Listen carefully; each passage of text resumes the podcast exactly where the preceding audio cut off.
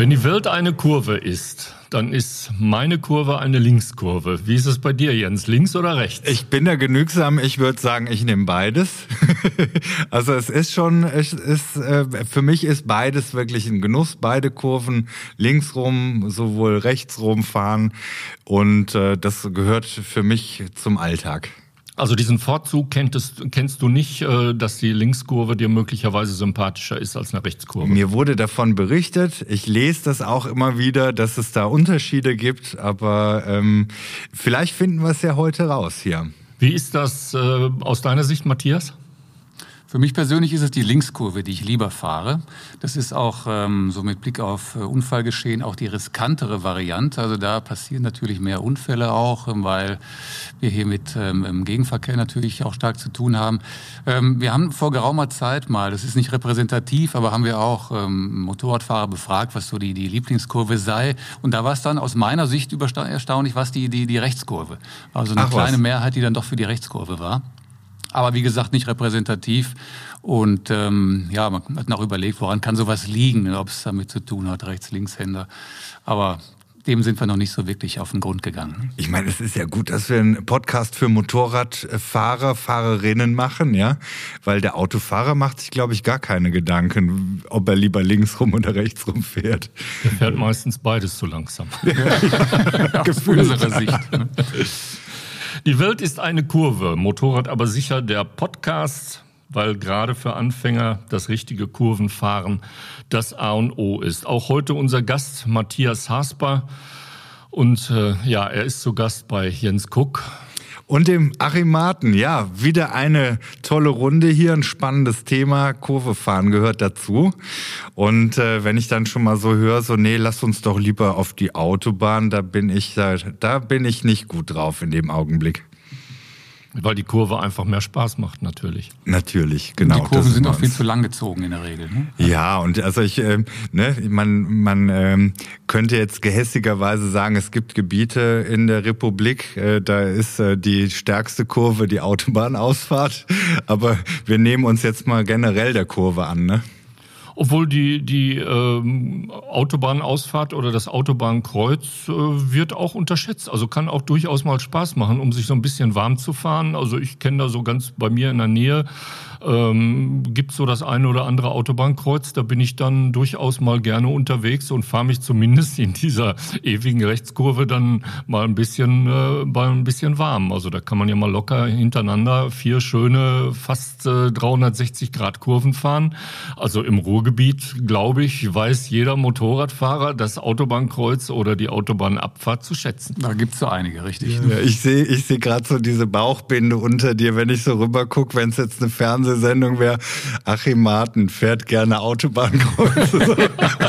und, und er steht dazu, ja, ja durchaus. Ja, jetzt ja. ist es raus, jetzt wissen es alle. Trainiert, genau. trainiert in Autobahnausfahren. Ja, ne? mein persönliches Outing. Ich könnte jetzt eine Hitliste der Autobahnkreuze so im Ruhrgebiet runterrasseln, die ich so gerne fahre und am liebsten fahre. Natürlich immer dann, äh, wenn es einigermaßen leer ist. Also wenn da ein PKW vor dir ist oder gar LKWs oder wenn irgendwo ein Stau steht oder großes Verkehrsaufkommen, dann macht es keinen keinen keinen Spaß und dann, dann mache ich es auch nicht. Aber wenn ich da so als Einziger an einem Autobahnkreuz ankomme, weiß ich nicht, wenn ich die A42 runterfahre Richtung Essen und ich fahre in Essen ab und ich habe die erste wunderbar rechts schon schön genommen, äh, dann gönne ich mir mal noch drei hinterher und fahre dann, fahr dann nach Essen rein. Ja, Aber mal so abgesehen von deiner Vorliebe für Autobahnkreuze. Jetzt ähm, du noch andere Vorlieben gibt, von mir. Gibt's denn, gibt's denn so eine Lieblingskurve, wo du sagst, so das ist meine, meine allerliebste Kurve? Ist das eine Kurve, die man äh, in Deutschland findet? Ist das mal gerne eine Kurve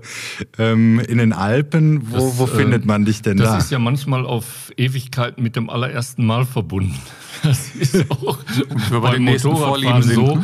Also ich sag mal, nach dem Umstieg vom Mofa auf, äh, auf, die, auf die Klasse 4 damals, Ähm, da gab es dann bei uns im Ort äh, eine, eine eigentlich vierfach S-Kurve. Also das ist sehr selten sowas im, im Ruhrgebiet anzutreffen. Und ähm, da haben wir schon, also man durfte auch 100 fahren. Das haben wir mit der mit der Klasse 4 überhaupt gar nicht erreichen gar nicht können. Ja. Aber äh, für die Kurven, für diese Kurvenkombination war es also äh, schon schon ganz wunderbar. Von links nach rechts, von links nach rechts, von links nach rechts und das wirklich drei oder oder viermal sogar hintereinander.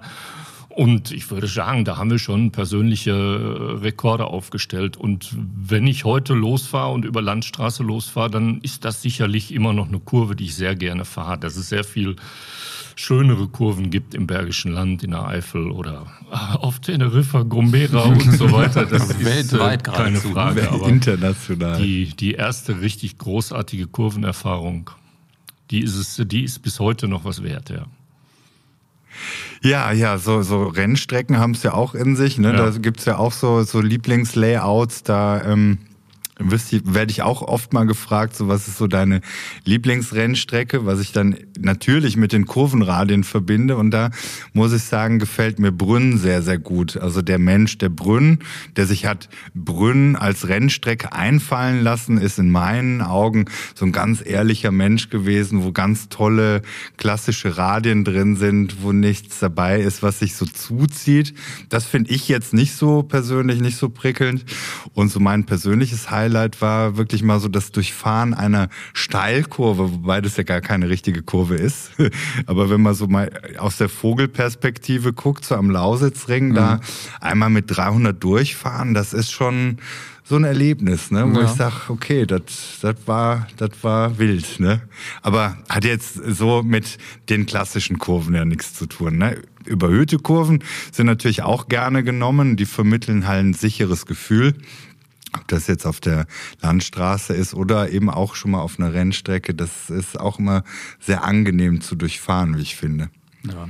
Man kennt das aber auch, dass man vielleicht eine Lieblingskurve hat, ähm, aber auch, dass eigentlich, und ich glaube, da spreche ich nicht nur für mich, dass man so die nächste Kurve, die sich anbahnt, das ist vielleicht erstmal die Lieblingskurve. Das ist nämlich die nächste, ich sag mal in Anführungsstrichen, Herausforderung eigentlich, diese Kurve doch wirklich jetzt ähm, optimal zu meistern. Also zumindest mir geht das so, auch in Gespräch mit anderen ist das oft so, dass wirklich die nächste Kurve die ist, die wir eigentlich ja meistern wollen. Und das natürlich auch so sicher wie möglich, um hier das äh, Geschehen des IFZ äh, auch wieder natürlich ins Gespräch zu bringen aber eben, dass die nächste Kurve eigentlich die nächste, ja, Herausforderung ist. Also das äh, ist für mich immer so die, das Geschehen, dass man eigentlich meint, man müsste jetzt nochmal zurückfahren, um das jetzt nochmal vielleicht zu verbessern, wie man das, was man gerade hier äh, geleistet hat in der Kurve, äh, bei der Fahrlinie angefangen, bei der Schräglage etc. Aber immer die nächste Kurve. Immer die nächste Kurve. Und äh, am schönsten ist es dann, wenn ich eine ganze Kombination von Kurven übersehen kann. Das äh, habe ich hier in der Umgebung ja. von Köln, im Bergischen Land, habe ich das natürlich relativ oft. Ich komme möglicherweise über eine Landstraße oben aus einem, aus einem Wald raus und sehe eine Kombination von unzähligen Kurven vor mir, wo ich schon über sieben Kilometer sehe. War jetzt natürlich übertrieben, dass mir kein Pkw, kein Lkw, kein Trecker und nichts gegen, äh, entgegenkommt und kann dann diese Kurven genießen. Da habe ich dann auch genau genau, wie du es sagst, Matthias, das Gefühl, da müsste ich jetzt eigentlich nochmal zurückfahren und versuchen, mhm. das zu optimieren.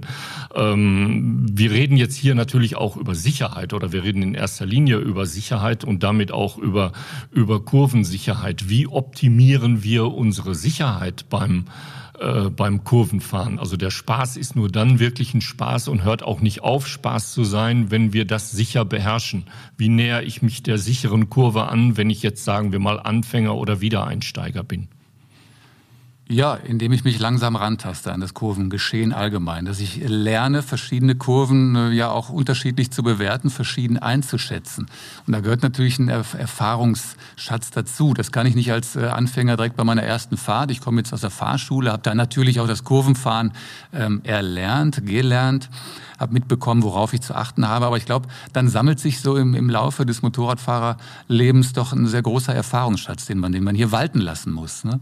Und auf der einen Seite habe ich natürlich so dieses, ähm, dieses, dieses Erleben der Kurve, dieses Aufgehen in, in dem Kurvenfahren selbst. Ähm, man spricht ja hier auch vom, vom Flow-Erleben, dass man quasi in dieser Sache selbst aufgeht.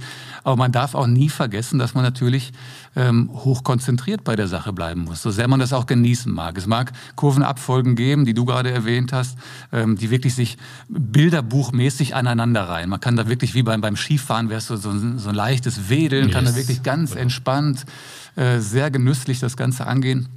Aber die meisten Kurven sind ja doch Herausforderungen, äh, bei denen man sich schon äh, durchaus konzentrieren muss. Und ähm, das ist so, dass man hier alles richtig macht.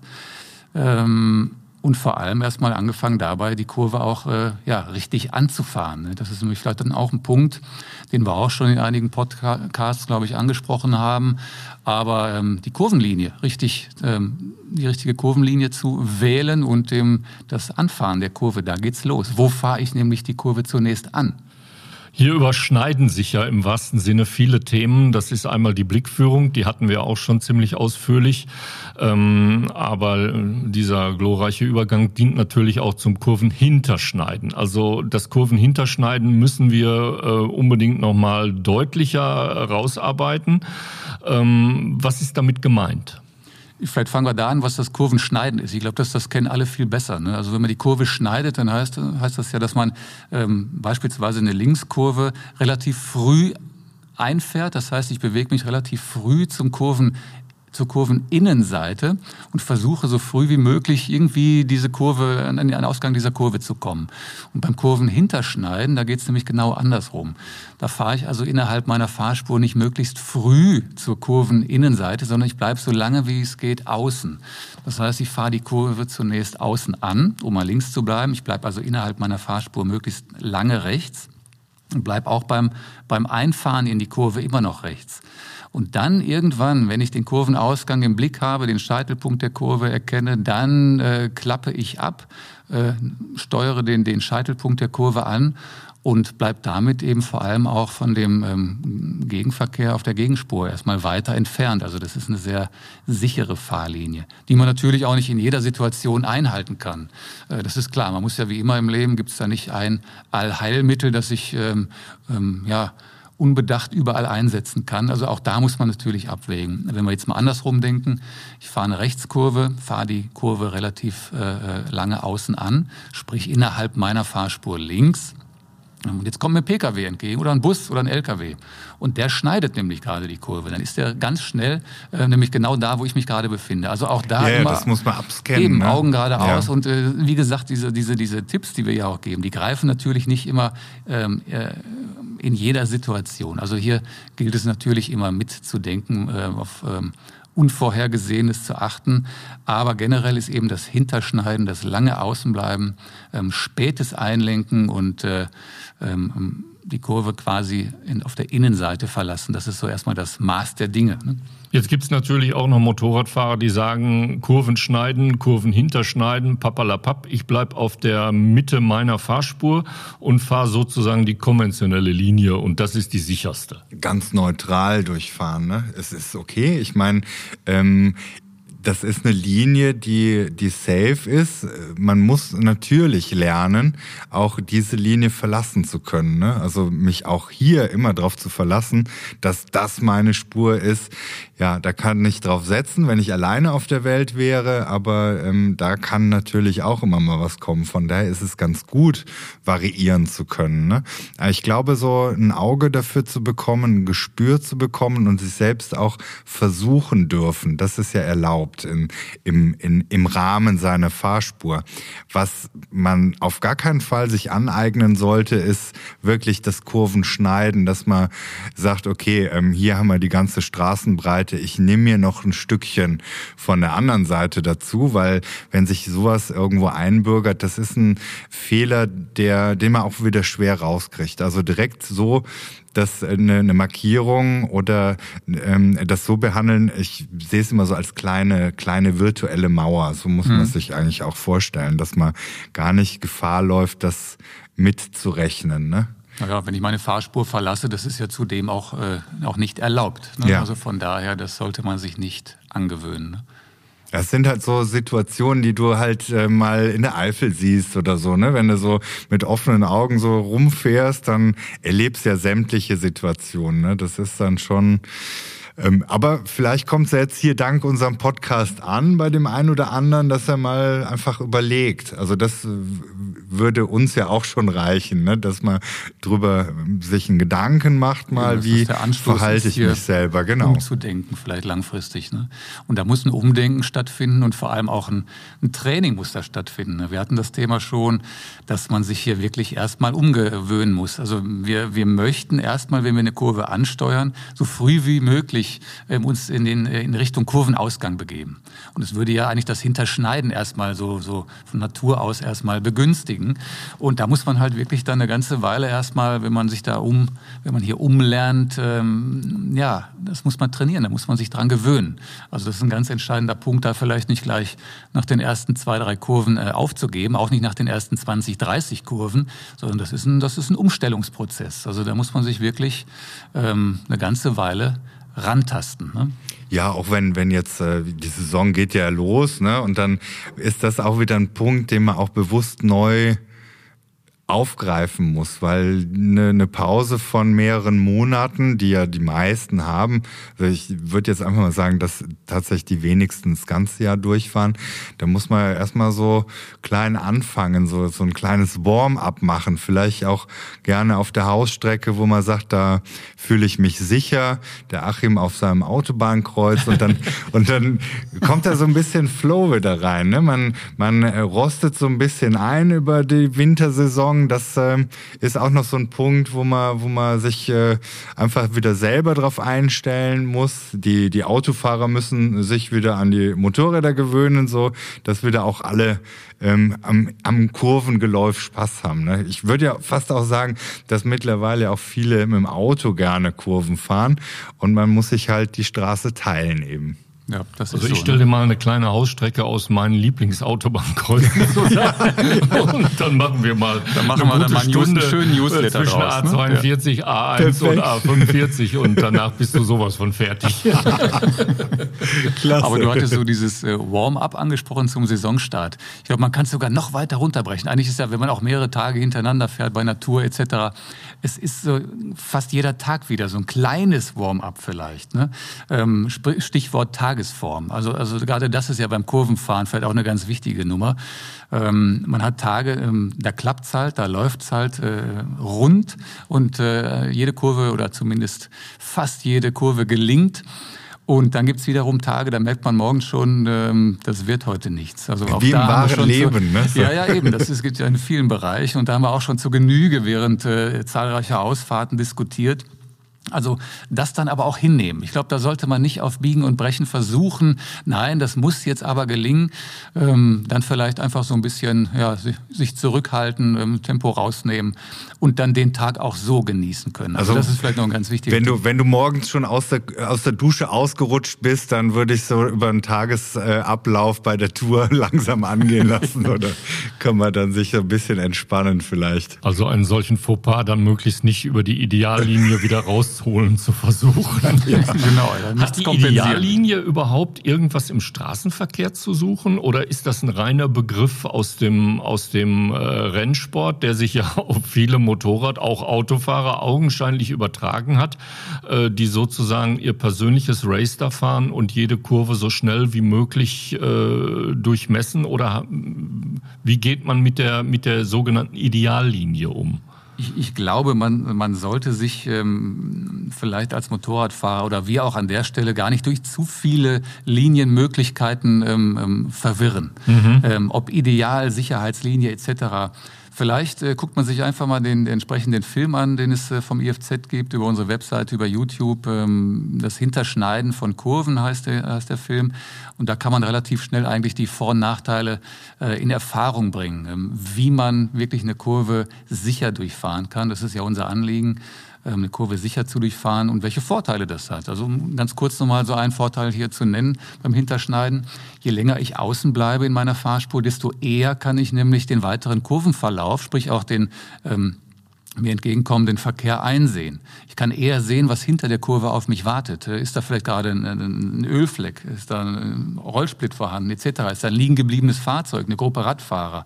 Also ich kann die Kurve viel eher einsehen. Und das beruht auf Gegenseitigkeit. Der Gegenverkehr, der mir entgegenkommt, der sieht mich auch viel eher, wenn ich äh, nämlich in meiner Kurve länger außen bleibe, weil ich gegebenenfalls durch Hindernisse im Kurveninnenbereich ähm, nicht verdeckt werde. Das ist jetzt ähm, wenn wir das so hören, wahrscheinlich alles ein bisschen schwer vorzustellen vorstellen, was ich gerade erzähle. Deshalb das Ganze mal in, in Bildern ansehen. Wir haben es ja in Broschüren und auch in dem besagten Film sehr anschaulich dargestellt. Ich, also ich habe das hier auch schon mal erzählt. Ich, äh, mir ist es genauso gegangen. Es war für mich schwer vorstellbar, als ich äh, das über, über eure Kommunikation zum ersten Mal gehört habe, das Kurven hinterschneiden. Ich habe mich damit natürlich dann befasst weil es mich einfach interessiert hat. Und ich habe das dann auch versucht äh, nachzuvollziehen. Und das funktioniert natürlich auch, wenn man die ersten Bilder davon sieht, wie das Hinterschneiden dann wirklich gemeint ist. Und ich kann sagen, äh, eigentlich macht das Kurvenhinterschneiden sogar im normalen Betrieb, im normalen Fahrbetrieb fast mehr Spaß und, und nicht nur in Autobahnkreuzen. Also jeder beliebigen äh, Landstraßenkurve äh, ist das Kurvenhinterschneiden nicht nur die sicherste, sondern durchaus auch die spaßigste Form der Kurvenfahrt. Ja, auf jeden Fall. Äh, wenn, wenn Matthias jetzt schon Werbung macht äh, für seine Filme, würde ich an dieser Stelle auch nochmal Werbung für unsere Filme ja, genau. machen. Das, soll das so haben sein, wir ne? auch äh, natürlich sehr gut in Szene gesetzt für alle, die natürlich jetzt neugierig geworden sind. Nein, der Podcast ist jetzt noch nicht zu Ende, aber es gibt da was, was ihr euch natürlich auch im Bild gerne angucken könnt. Das äh, muss man hier vielleicht auch mal erwähnen. Motorrad Und, aber sicher, komm.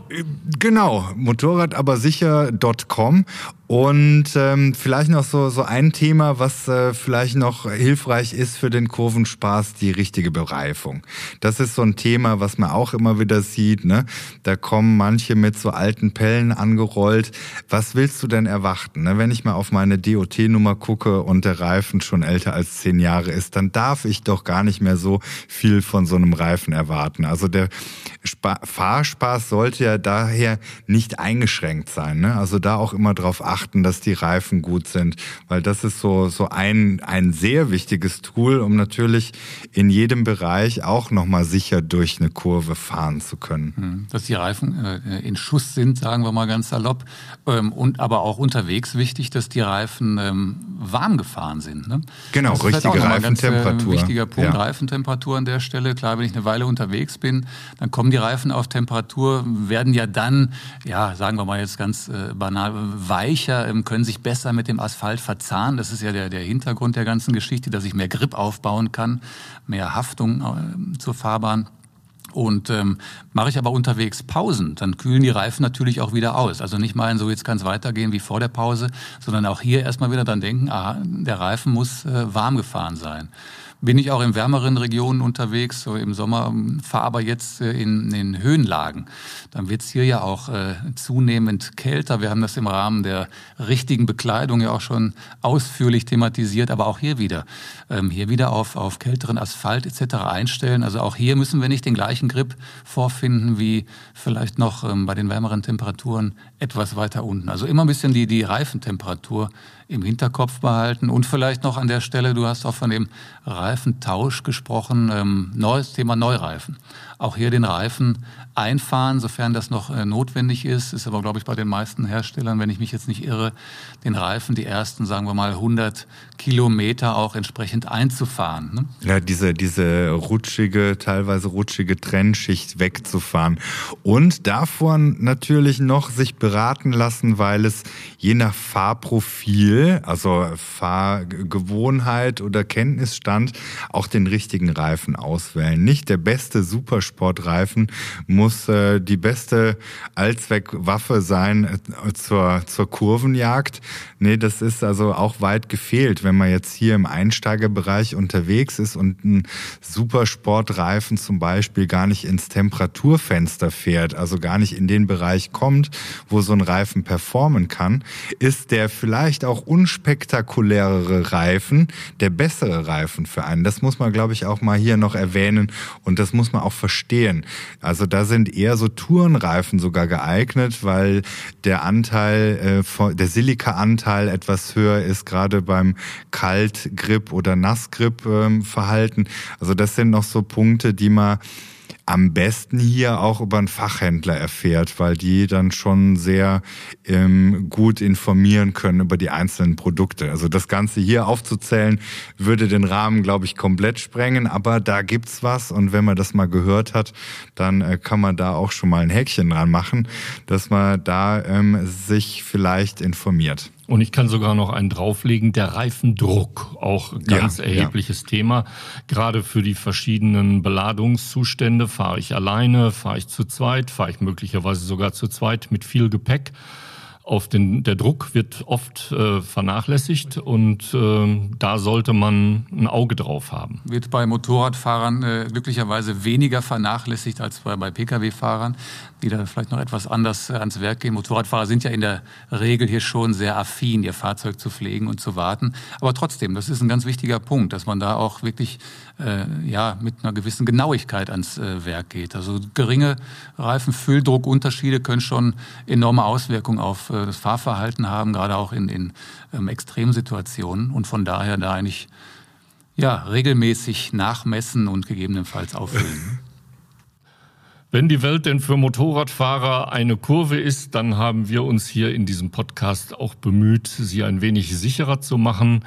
Motorrad aber sicher der Podcast mit Jens Kuck, mit unserem Gast Matthias Hasper und dem Achim Marten, der sich nachher aufs Autobahnkreuz begibt. Yes. Ich sehe schon das Funkeln in seinen Augen. Schön, dass ihr wieder zugehört habt bei unserem Podcast. Natürlich ist Liken, Teilen, Verbreiten hier von unserer Geschichte oder von unseren Geschichten ausdrücklich erlaubt und erwünscht.